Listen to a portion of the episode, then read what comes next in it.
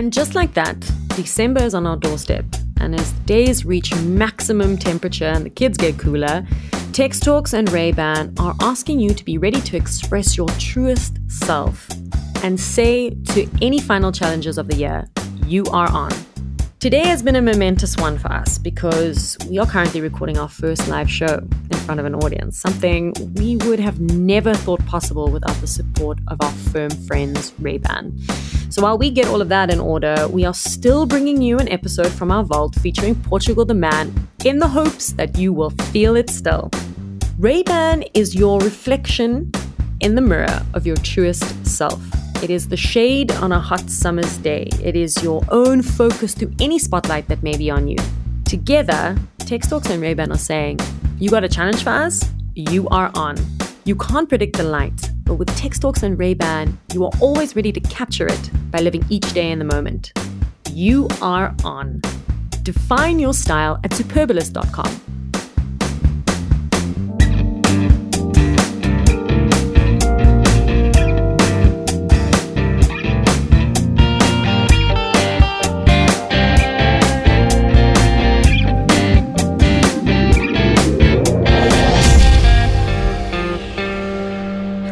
welcome to Tex Talks. I am Tex, and today I am talking to one of the founding members of an alternative Grammy winning band that fuses elements of psychedelia and classic rock with a dash of modern pop and a willingness to experiment.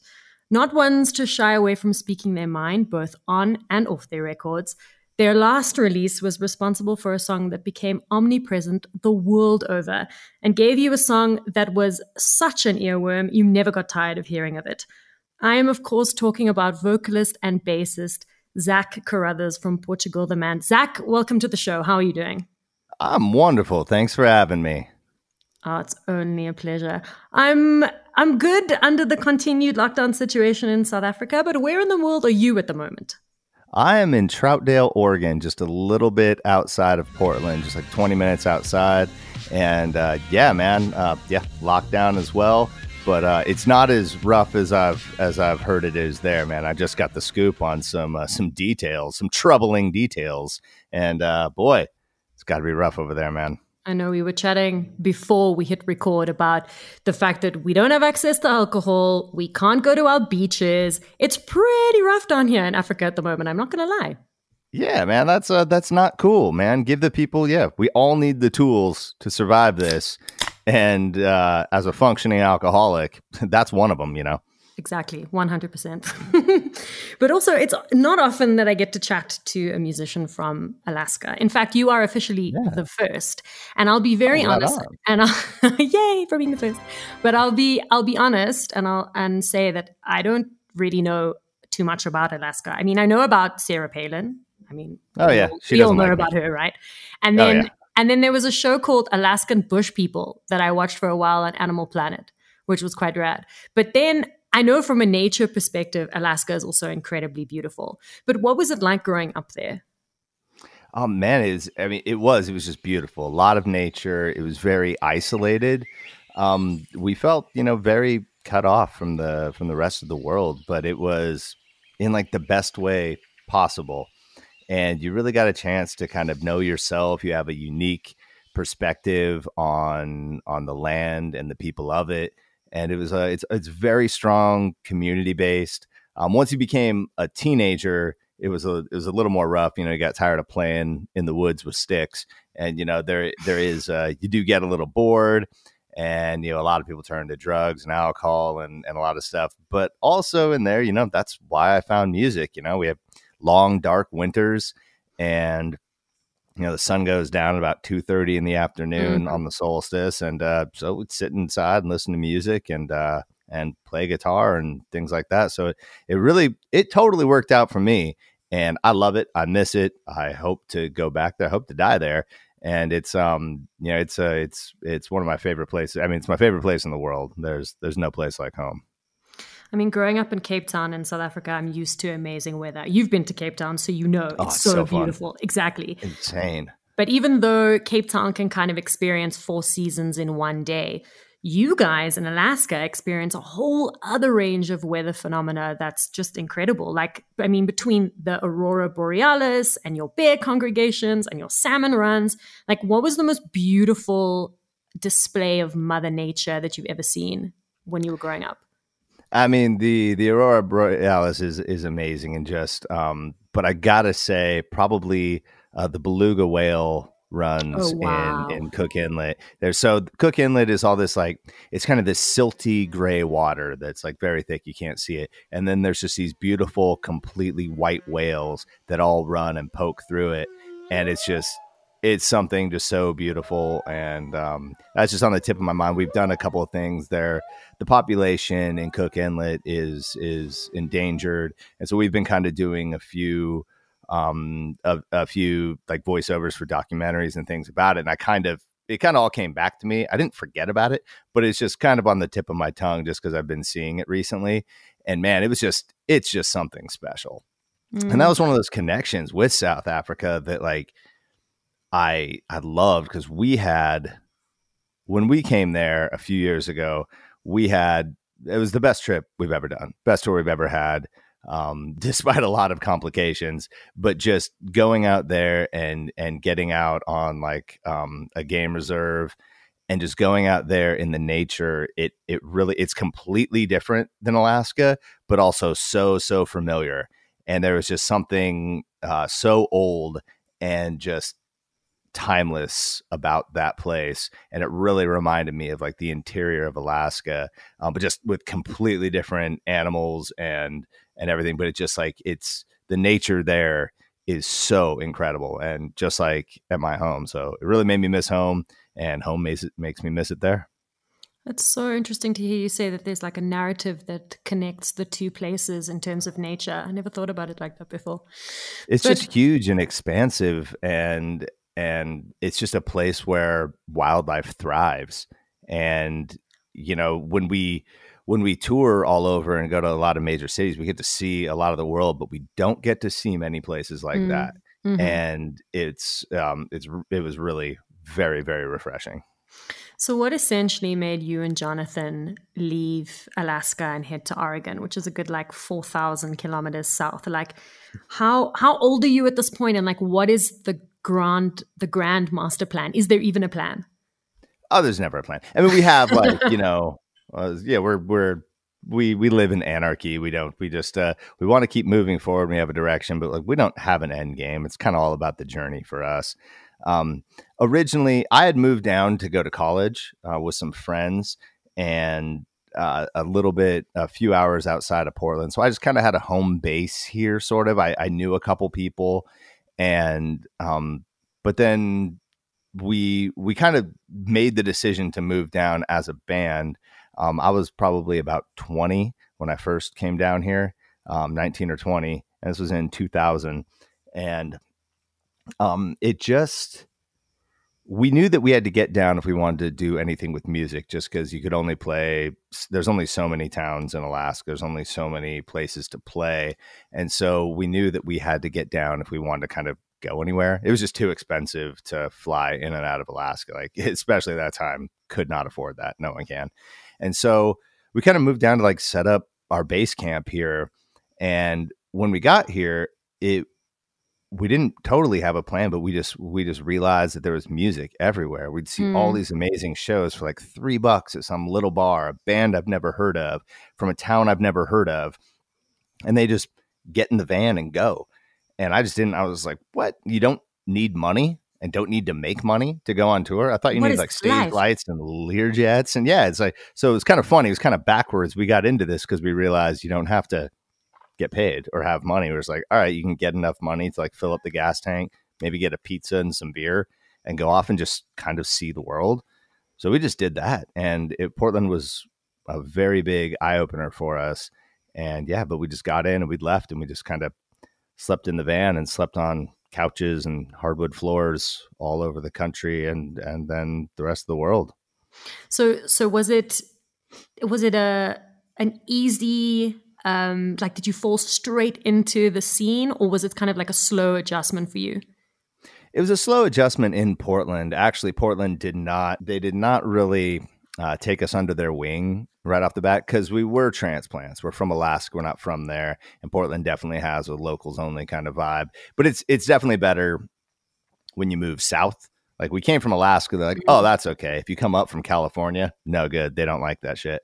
But it's uh, it was it so that worked but also we we left and we went on tour and most bands that got big in portland they just stayed in portland played a lot of shows in portland and the surrounding area and they got big there. So portland was kind of the last place that we had success um, but but they when they did they really hit it hard and they really embraced us and they did but it did take a long time just because we weren't around.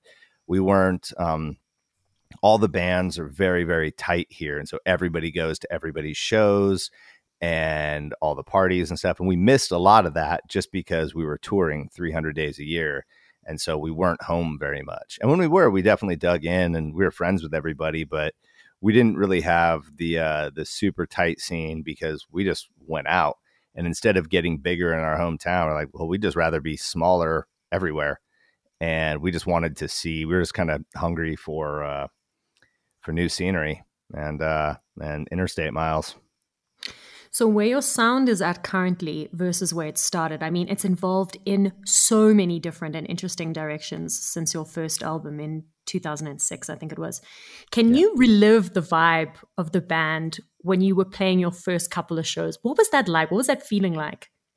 it was chaos. We were terrible. it was so much fun, and we loved that. But yeah, we were the worst band, and and we made you know really terrible recordings. And it was really it was really fun though because we just we think of releasing albums as kind of like going to school. And every we'd make an album and then the next time we'd learn something new and we'd make another album we'd learn more make another album. And so it's just kind of been our education in music and life. And we'd go out on tour and we'd learn a bunch of things and then soak up a bunch of information um, in all ways, just through conversations and meeting people and seeing things. And then we'd come back and we'd try to, you know, just put it on our put it on our albums. And so yeah, the, the first couple albums we didn't. You know, the first one it's it's really funny too because people think like we were very progressive and they're like, "Oh, dude, you guys would just like change keys and change time signatures, and that's so progressive and smart." Like, no, we just didn't know how to make a good transition. We didn't know how to write a song. So it's funny. I've played prog and and stuff like that, and it's it's funny. A lot of people are like, "Oh, I can write a two and a half minute pop song. That's easy." No, it's not. It's incredibly hard. It's like it's it's like telling the most elaborate story of your life in two minutes and thirty seconds. You can't. It's like really hard to make it cohesive and have emotion and energy. If you have seven minutes and you can change, you're like, oh, I can go really soft here, go really fast, change the key here that shit's easy. That's like it doesn't really take thought, and it just takes a lot of like practice and timing, um, and a lot of communication. But it's not it's not the same. So we started off like that, and then we were slowly just trying to cohesively uh, relate what we're trying to spread out, and and trying to just make for ourselves. And so yeah, we um we learned something like John didn't know how to play chords at all on uh, on the first album, maybe the first two albums, and then like on our third album, he learned how to play chords, and so you can really tell. Then on our next album, he learned major chords, oh and God, it's like it's full of them. It's it's really funny when you listen to it like that. It's just we didn't know how to do things, and then we just slowly learn how to do it. And songs would get shorter and more concise, and kind of a little more streamlined in what we were trying to say, just because we don't know how to communicate, and we're slowly learning that. I mean, surely further down the road you went as you made your records, like you said, you know, John was learning how to play chords, which is amazing. And then, yeah. you know, obviously you you you the bigger you get as a band. So you signed to Atlantic and now you have these big producers and you get to record in these amazing studios. I, I mean, did was it a comfortable shift for the band or did you sort of feel like fish out of out of water almost in the beginning. Oh yeah, we were we were definitely some dry little fishies, uh, especially the first time. It's since then there's been a couple like really big shockers to us, and the first uh, recording with Atlantic was I can't believe we're still a band. Like we we fought with ourselves, with our producers. We just got thrown in the deep end, and we did not know how to swim. we were horribly unprepared because that's how we've, we've always been. We just go into a studio, we're like, all right, let's start playing something and we'll figure it out. And then these producers that met us was like, wait, what? You don't have any, you don't have anything? we're like, nah. They're like, what do you? I thought you guys were supposed to have you producers. And they're like, no, man, you guys are like, wait, why are we, why are we doing this together? How do we do this together? And it, it blew up. It was like, it was some really gnarly times for sure. Um, but it's funny because we're still very good friends. We had some pretty big falling out with those producers, but now we're completely like really close friends with that dude. And and he's the funniest guy in the world, probably because we got thrown into just such an awkward situation. And but but that's how you learn, man. It's uh that is how you learn to swim. It's effective and it's terrifying, but since then every a lot of things have been gradual until until feel it still then we got kind of thrown into a whole different world. But we were a little bit more confident and prepared for that. And we just thought it was funny too because we were older. We don't care as much about being cool or anything like that. It's like we're just kind of doing whatever. And when we got thrown into the pop world, we just thought it was hilarious that they let us in. And at the hmm. time, I was 36 from Wasilla, Alaska, and I'm, you know, talking to people that interviewed Justin Bieber and shit. And I was like, that's this is just too funny. And so we we had a blast with it. And a lot of the that world kind of liked us and embraced us just because we were a little different. We'd go into interviews and you know, a lot of pop stars kind of don't tell the truth and don't like mm-hmm. they have to okay all the questions in advance and they're not really everything's kind of scripted. Trust me, and, I know. Uh, yeah, yeah, totally. It's, it's a little Disney. So we go in, they're like, "How you guys doing?" I'm like, "Fuck, we're super hungover to be honest, and uh, we got in a fist fight last night with each other, and you know things are a little rough today, but hey, we're here. Let's do this. And so they had a they had a good time. We had a good time, and uh, and it was it was really fun uh, blending of universes. You know, you said that's how you learn how to swim, just being dumped in the deep end. And it sounds to me like you're very tenacious at your core, you know, in, in, terms of being very hardworking and like being very tough Alaskans. And I mean, you guys were playing between like 250 and 300 shows a year for those first couple of years. Like, no yeah. doubt, you know, cutting your teeth in the process and then building a reputation as well. But I feel like nowadays, during this era of I don't know, bedroom pop, if you will, you can literally yeah. create and release a chart topping single like from your bedroom. And that's so cool. I, I but but I mean, would you say that there are like some down it is cool, but would you say that there are some downsides to this era of sort of bedroom pop, this instant like track and release? There is. It's interesting. There's some things I like about it. Um, you get to stay very relevant and current. I love that mm-hmm. about hip hop. For us, example, we've been working on a record for a year and a half, and we've kind of finished it musically and then every time we're done with the record we kind of redo all the vocals to fit whatever time to make a snapshot of what's going on in our world right then and god things are just changing so fast yeah. you got you know murder hornets one day then a global pandemic insane like like wwf politics going on in the united states we're just like it's different every two weeks. We're like, I don't know what to say because by the time I say it and we send it off to get it printed on vinyl, the complete the world will be completely different in four months. And so I do like the bedroom aspect of just like writing something, put it out, it's there. And I do think that's very fun. However, it does take a lot of the a lot of the dues away and people that can get huge before even playing a show.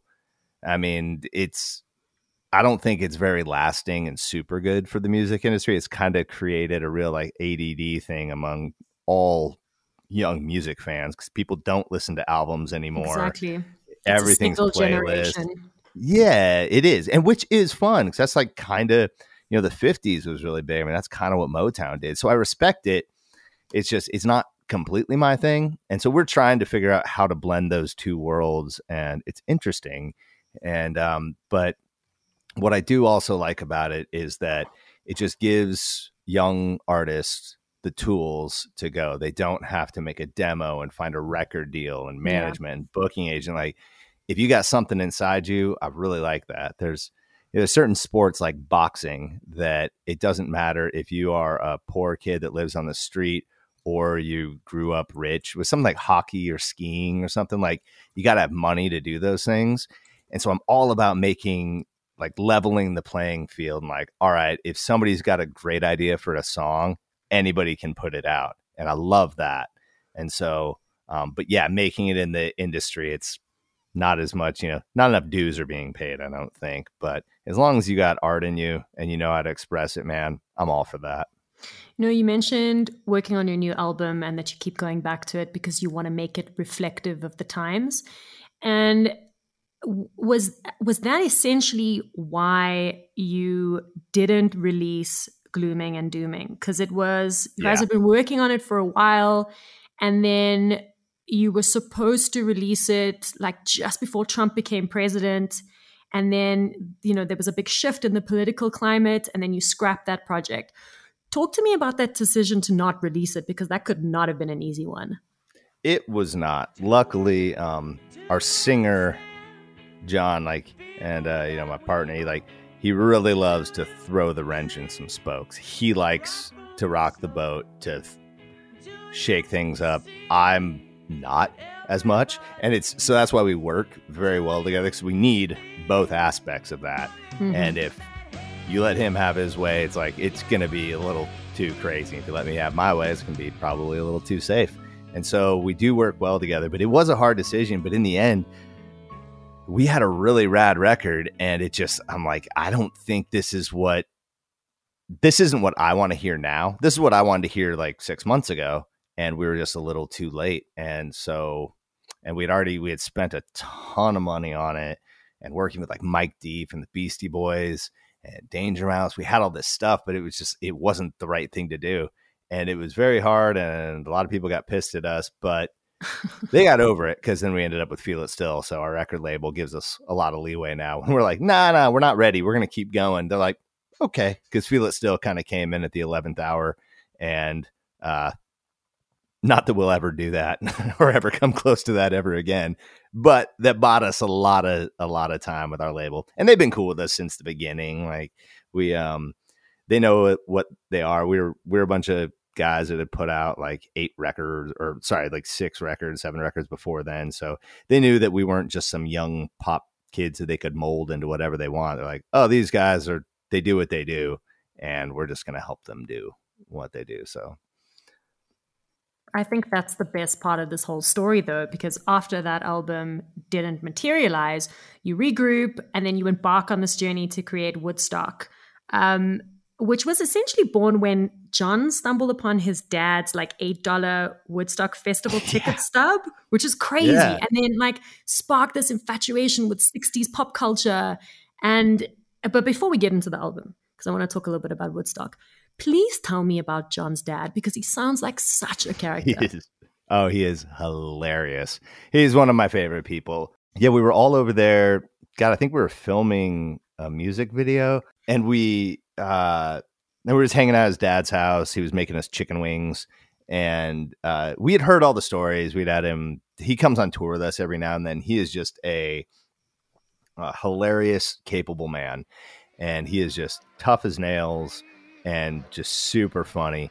And yeah, he told us a bunch of stories about Woodstock, but then he um yeah, he kind of he found the ticket. He just like tossed us an envelope. He's like, "Hey guys, check this out." My buddy just sent it back to me. He left it in a toolbox that he had given to a friend back in upstate New York in like 1971. And he sent it back to me. He's like, dude, I found your ticket from Woodstock. And there was just something about holding it and that just really sparked something. But John's dad is just like, he is just, yeah, he is just harder than you can believe and such a sweet uh, inviting soul. I wish we could tour with him all the time. He is he is the man. We really love that guy. All of our parents in this in this group are so supportive and so cool and just been with us since the beginning. Like everybody's got a really good set. We're all very tight with our families, tight with each other's families, and that really helps when we've been together as long as we have holding that ticket stub must have been like holding the holy grail of music history, though. That must have been quite a trip. It was nuts. And it's also, it's kind of funny, though, uh, because of just what I've seen and how many times I've played festivals in my age. It's hilarious, like when I think back on how magical Woodstock is. But if, like, I got to go back, I'd probably hate it. I'd be like, oh, there's just like they were expecting fifty thousand people, got four hundred thousand. There's no, there's just not enough infrastructure. Like I don't like crowds really. I'm like, I'm like, oh god, this would have been a nightmare. But you never know. Like when you're in a nightmare, sometimes it can come out to be just a magical thing.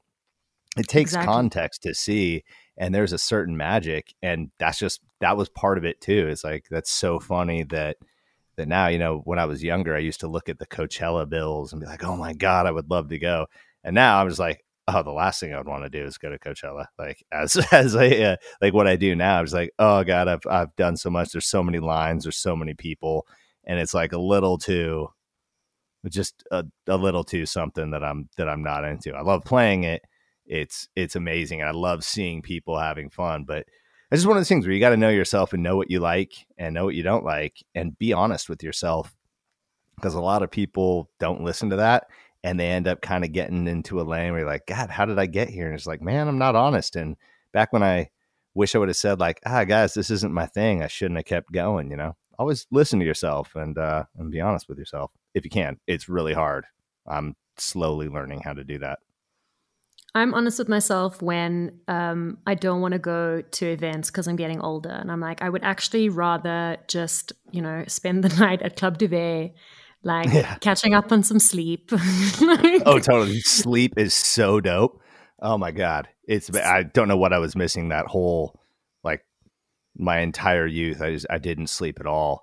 And now it's like my favorite thing to do. Exactly. But it's funny and getting stuck in this quarantine situation. I've had a couple things where I've got to got, get together. I just went on a fishing trip um, with these with these guys that I, I didn't really know. It's like through other people. We all took you know COVID test and we quarantined just to go spend uh, a couple days at this house and fish this amazing river up in Washington. And I realized I was because I've been thriving in lockdown. I'm like, oh, this is so nice. I've just like get to turn everything off and just kind of be quiet and, and alone. But then I got back in, I was like, I had a great time. Like, God damn it. I do like people. I do like meeting new people and like I guess I do like socializing and I think I just did it way too much and then did it not at all. And I got to find that happy medium. I'm like th- somewhere in there lies the truth. Well, I mean I can imagine after the last few years of touring Woodstock and the immense success of uh, the single. I mean, you know, it must be nice to have some downtime. Obviously, it's not n- nice to be in the middle of a of a pandemic. Yeah, but totally. it, but it is nice to catch up on all of those things that you know maybe you missed out on because you were working so freaking hard. For sure, for sure. You got to take, yeah, I'm, I'm, definitely not a fan of the disease and what it does to people and their families. Not a fan of uh, people not being able to work and what it's doing to the economy and households. But quarantine, I'm like, mm, 10 out of 10 would do again. yeah, for sure. I, uh, but I, I generally look on the bright side of everything and uh, try to find the uh, try to find the lemonade in all situations. And so it is pretty interesting. But I do miss I do miss going places. I miss airports, and that's weird to say. I, I miss, miss airports on, so on, much too.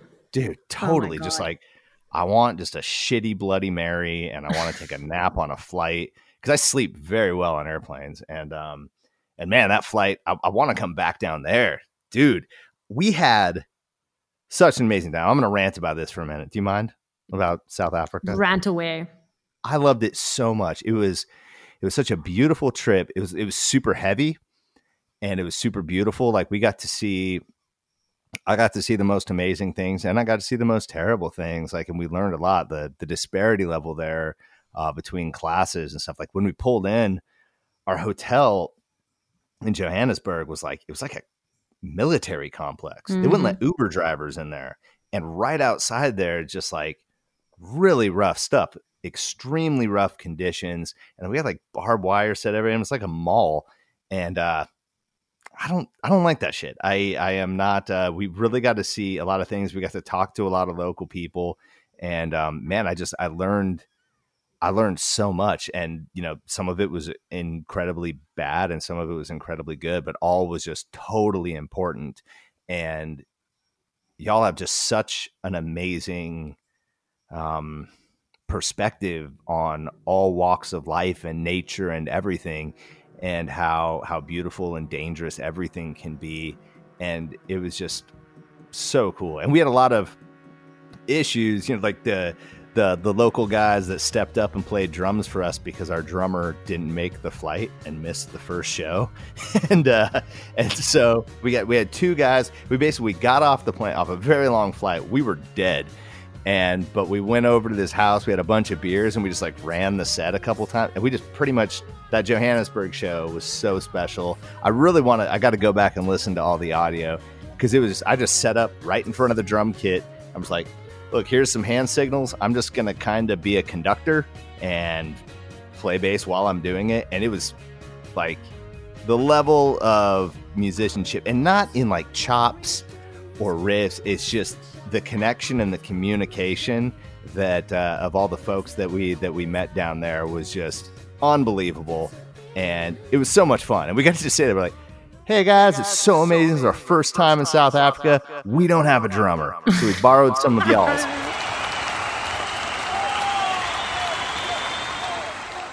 And it was it was just a really funny thing, and you know I and for like deep fans of it. I don't know whether they they loved it or didn't, but that's just what happens, man. And the show must go on.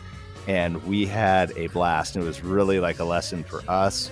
And we got to just like hang out with a bunch of locals right off the bat and hear about the place and go out to some uh, some awesome bars. And we had a great time just uh, rolling the streets and meeting all walks of life and just like heard some amazing stories. That place is just so much fun. I really can't wait to get back. That was the best trip we've ever had. Zach, you know, I like out of all of the musicians that I've interviewed that have toured South Africa, I think you are the only one who has had such a, a 360 experience. Like you yeah. got to see the good, the bad, you got to check out some wildlife, you got to play two shows uh, you got a new drummer in the process.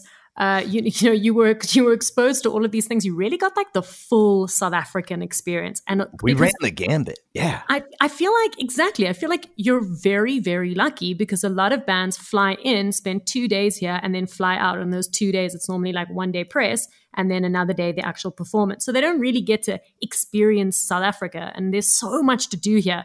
So yeah, I really feel like you you got the full on proper South African experience, which is great. Thank you. Thank you. We do our best. And we did, you know, we stretched it out to like, you know, almost two weeks. Cause whenever we go someplace for the first time, we we really try to we don't sleep.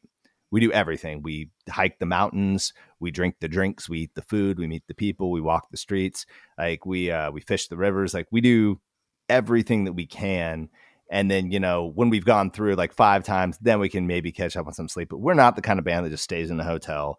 We are, we're, we want to go out and see there. And, and we really try to, to see the place for the good and the bad. And so, and, and you don't have a lot of time when you're a band. And so we make the most of it. But if you only, for any bands that might be listening to this, like two things, if you only have like one night or very limited time or just a few hours in a city, at the very least, I go to like the nicest restaurant and I go to the shittiest bar.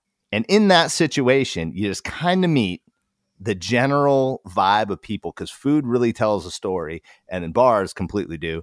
And you really, I feel like you can see like kind of both sides of of everything and you really meet an interesting mix of people. If you only got a couple hours, I can't recommend that enough. And that's just a if you just want a real taste of a city, but just like in a tiny little shot glass and real quick. Um, yeah, the super nice restaurant, super shit bar. And that's like a really good way to go about it. Zach, you are totally my people. If I'm ever in Portland, you have to hit me up with the name of a really nice restaurant and a really shitty bar, and I'll go to both. Oh, I'll take you. And it's funny, they're right next door to each other. Uh, I, of yeah, course they are. I, yeah, we go to the Le Pigeon, Gabe Rucker, best chef in town. He is unbelievable and um, and then about a block away is the B side, and it's a super punk metal bar, and uh, and then like that little strip, you can kind of you can t- kind of taste everything. I'm like, if you got three hours in Portland, I know like go to the 700 block on wet on East Burnside, and and you'll uh, you'll get a good taste of the city. I'm writing this down. Actually, I don't need to write this down because we're recording it. So, yeah, there you Yay, I've got it here forever. Um, but when you were in South Africa, you were touring Evil Friends. Um, yeah. And I mean, at that time, you were already very successful. Um, and by the time Feel It Still exploded, you were very established. But at one point, you were playing, I read that you were playing Feel It Still like twice in one set. You play oh, like, oh, totally. You play like song three and then song nine, which is like a classic yeah. Pink Floyd setlist move. I love that. And then totally the, funny. but the the red the Reddit community was like pissed, and they were saying things like your label was forcing you to plug the single, or that your guys are being no. you, you guys are being influenced by like the Illuminati. Um, I, I mean, are you but i mean are you the type of person and i think i know the answer to this question but i mean are you the type of person that's like fazed by that sort of feedback? Or do you just kind of like you know you know ride it? I, man i get i do get kind of bummed sometimes I, we all read the comments. You know you're not supposed to. We read everything. Um and it kind of bums me out when people don't get our sense of humor. Like that's funny. And the whole reason that we actually did that um, was Kanye and Jay Z were playing a show. Y'all ready to leave? They not ready to leave, and Jay not ready to leave. There's only one thing left to do.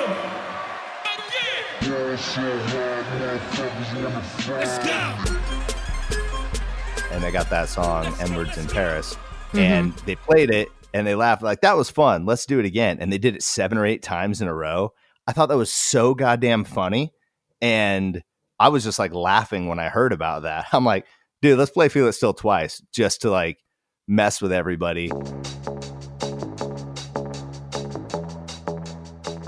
And and yeah, it wasn't our label time. It's like it's us being dipshits. And that's like it's it's just fun for us. That's the whole reason we play music and we forgot about that. A lot of time it is work, but you got to remember, man, it's fun. And if you're not having fun, people can tell that energy will project off the stage. And there's been a lot of shows where we haven't had fun. And that, that always bums me out. I always want to remember why I got into music. And it's just because I woke up every day and I wanted to play music. And honestly, I'm not there anymore. Really, I, I get up every day and I want to fish now and I build my house. And so I do that more. Um, and you know what? I'm listening to that, and it's hard because I feel like I'm not doing as much work. And granted, we can't do a lot more um, right now in this, you know, the world climate. But it's, I think there's just something good about like just kind of doing what feels right to you at any given moment. And and yeah, it's like you know we don't, you know, every now and then we'll plug something for some shit. And yeah, some people give us things, but they also don't understand the full spectrum a lot of people get mad at us if we like sell a song to a commercial, but they don't get how everything works. Like on our on our feeds, one day we'll be like, uh, here's a Taco Bell commercial that we did a song for, and everybody's like, boo, fucking sellouts. And the next day there'll be an article that we post about like, hey, we gave like, you know, twenty thousand dollars to this, you know, water campaign for this native reservation in uh um and in uh, you know, for Navajo Nation.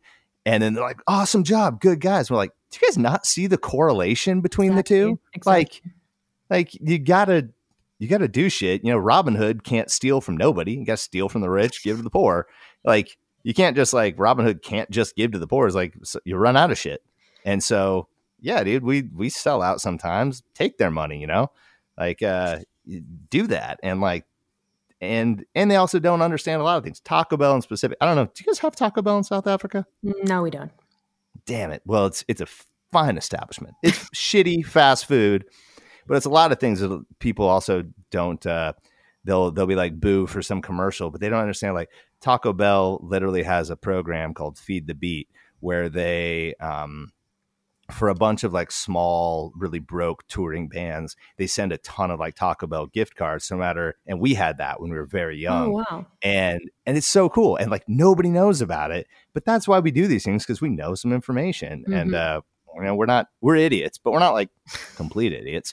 And and like that that kept us alive. You know, I was poor as shit for so long, but when I went into Taco Bell, I was like a fat rat. I'm like buying everybody. I'm just like, I got this. I'll ring the bell. Like burritos on me, guys, because I got like two hundred dollars in Taco Bell gift cards, and and they do that for young bands to just like help them on along their way. There's like, hey, if you guys are starving, pull into Taco Bell, we got you. I'm like, that's fucking cool, man. That's a good way to give back, and that's why we do things with certain companies and. But we're not going to explain all of that to everybody. It's not our job to go and tickle each person individually right where they want to be tickled. You know, it's like we got to be us and we hope that other people come along but I don't expect everybody to agree with everything we do, you know. But also, Zach, how often do you write the song of the summer that literally is played everywhere for like a year and a half? Yeah, not very often. that was exactly. weird, right? No one saw that one coming. And the the lyric like coming out of left field like just is so hilarious that it just did and yeah, we're still real confused. Like we knew it was a good song and all, but like Jesus Christ, that thing got massive. And didn't and, you uh, write it in like 45 minutes? Yeah, it was the easiest song we've ever done, but like by far. And that was crazy. I didn't even really help. I didn't do much on that. Like normally I like to help with lyrics and stuff, but John was just like, he said a line. He's like, what do you think? I'm like, no, that's good. And then I'm coming up and he just says another. I'm like, no, yeah, I wouldn't change a thing. He says another. I'm like, I'm like, I'm just going to step back, man. I'm like, I think you got this. I'm like, just go and then let's put it out. Fucking worked. And then other songs where we spend like five years banging our heads against a brick wall. it's, well, I, I don't I don't understand. It's music. just the it's just the way the cookie crumbles. Like yeah. there's no I there's no crazy science behind it. It's just how it happens when you're in studio. Yeah, man. so weird. And and that's what makes things so fun that like I mean just what people listen to, what I love. Like that's one thing I do like about the the playlist life and everything um, like that. Like I kind of just want to live stream sometimes, just like what I listen to on a long drive. If it's it's oftentimes it's just absolutely nothing. Um, silence has been pretty nice lately, but like boy, we go all over the place. Like when we're in the van going on going on our little trips, like and we're just got our like band playlist going. It is a just ridiculous goulash of insane shit and it's really funny that's what we want to be we just we don't really want to be held down to any particular thing we just if we feel like hearing a song of a certain genre or type like we just want to make it mm. like all right let's just let's just do that we just make whatever we want to hear usually and it's uh that's kind of been what we've always done you know i checked on spotify the other day and i think feel it's still sitting on like 800 million streams on Spotify Jesus. or something like that. I know it's crazy. But like, not only was the song everywhere, but you guys were everywhere. You were on every TV show. You were on Fallon and Conan and Ellen and Corden. But the one that I want to ask you about is your interview with Larry King.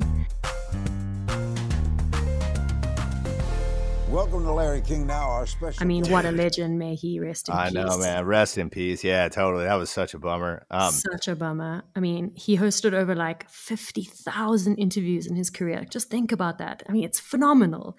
Um, but and and I mean, I saw on Instagram the other day you posted a um, a very poignant message to him with a photo from when you were on a show. But but what was that particular moment like being interviewed by Larry King? it was uh, intimidating for sure. That that like just being somebody that can do that and just like eh, man, it, it, was intimidating. He was super cool and such a pro. How has Feel It Still changed your lives? For instance, we are we're doing an interview with you. I was actually more impressed less with the interview than like how he dealt with his crew. There were some technical difficulties and we had to kind of redo a part and he got so pissed off and he's like, we don't. He's like, we don't try again. We don't do two takes. It's Larry King live, and we're all about like not having backup tracks. We're, we like embracing the mistakes. And I was like, fuck yeah, Larry, like punk rock, Mr. King. I love that. And he just like he kind of flipped out. He was like, I'm sorry, guys, I didn't want to do that in front of you. I was like, dude, that was so cool. And um, and he just had like he had a really awesome um, and respectable. He wasn't like being a dick or anything. He was it was like all with professional respect, but just how he dealt with this certain situation where you know um, it, it, was just really cool. And he loves being live, and he loves getting those reactions. and I just I got a huge respect for him, and he and he's just genuinely interested, and I like that. And you got that same thing. I really love talking to people because you can hear with journalists or people that are doing interviews, you know, if they it's not even if they care or not, it's just if they're interested. That's why people like Joe Rogan are so huge. You know, he's not an insanely smart guy. He doesn't know a ton. he's just he's so interested in And what engaging. anybody has to say. Yeah. And that's cool. It's that curiosity that just really keeps, you know, it, it works different way for scholars and scientists and, you know, physicists, but it just in general, people just like you learn so much about somebody else when you're just actually interested in listening what they have to say. And I, I got that from him like big time. And that's what I really look for. And you totally got that too. Like, I, it's really nice to talk to somebody that just kind of wants to know. Oh, and I, honestly, I, I have a hard time doing interviews because I like to just, especially in a place like South Africa where I just got a little bit of a taste and want to know so much more. I could just be asking you this whole time about growing up there. I mean, that place is just fascinating to me on so many levels. we have to do a part two where you just flip the script and start interviewing me.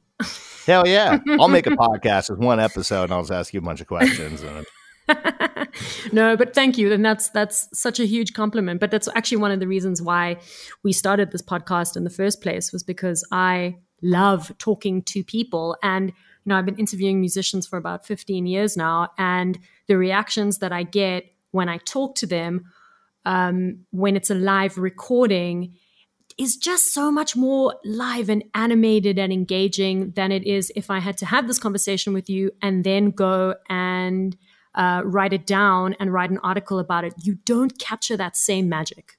You just don't. Totally. Yeah, Yeah. and there's different places for different things because like when things are informative, like my news, I prefer to read Yeah. because I don't want to hear any of the biases or anything. Just people even saying the same sentence, two people will say it different, and you got to like some things you got to read with your inner voice in your own head. Um, but not things like this. That's I think you have to hear those biases and you have to hear those inflections. So you mentioned that there's been an album in the works for the last, I think you said year and a half. What can you tell me about the album?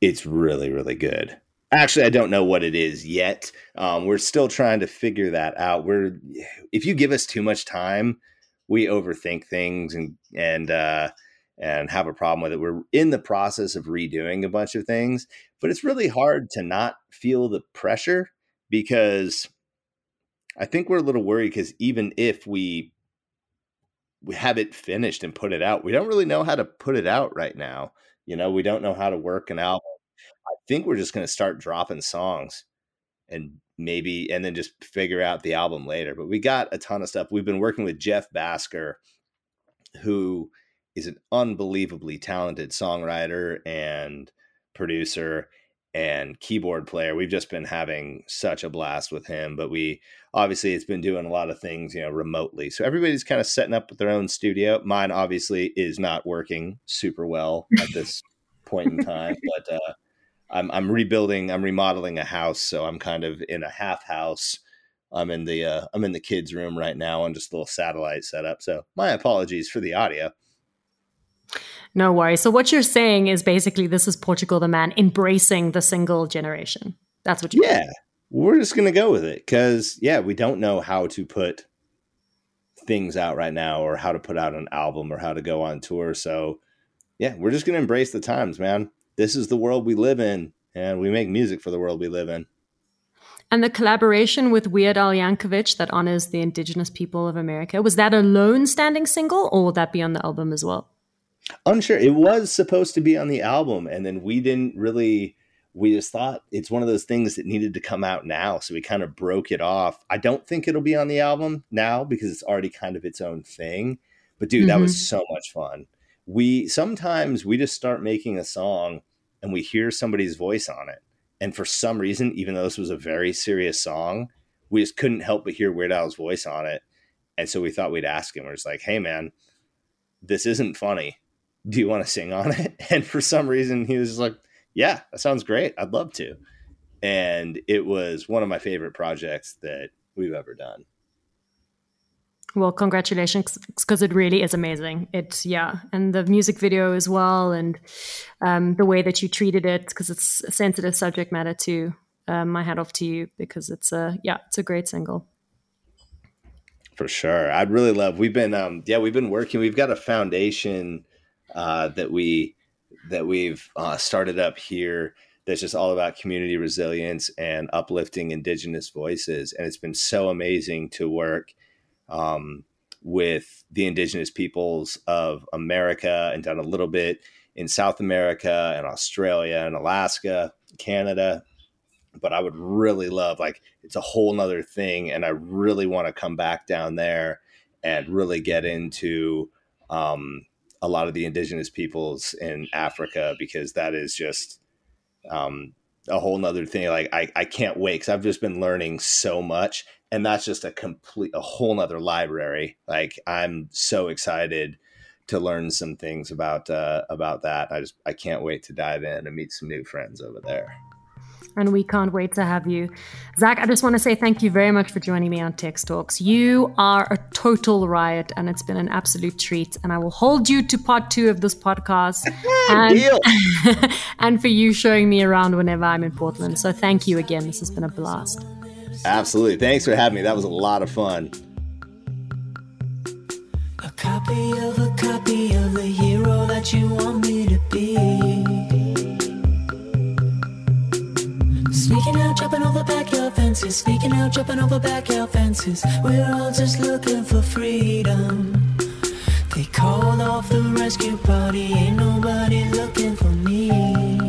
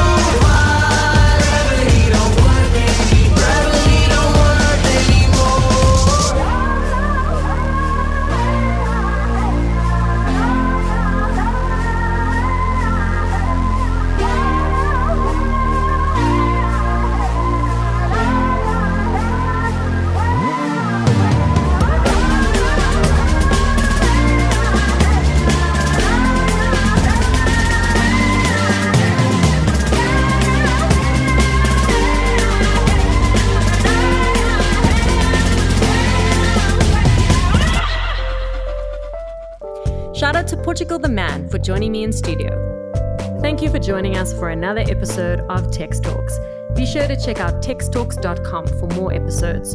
Don't forget to subscribe to our podcast on Apple Podcasts, Spotify, Castbox, or listen to Tex Talks on all good streaming platforms. Also, a huge shout out to Tom's, the only music store, for being the most incredible technical supplier. From myself, Tex, our producers Jonathan Ings and Matthew Lewitz, and our research assistant Al Clapper, catch you on the flip side.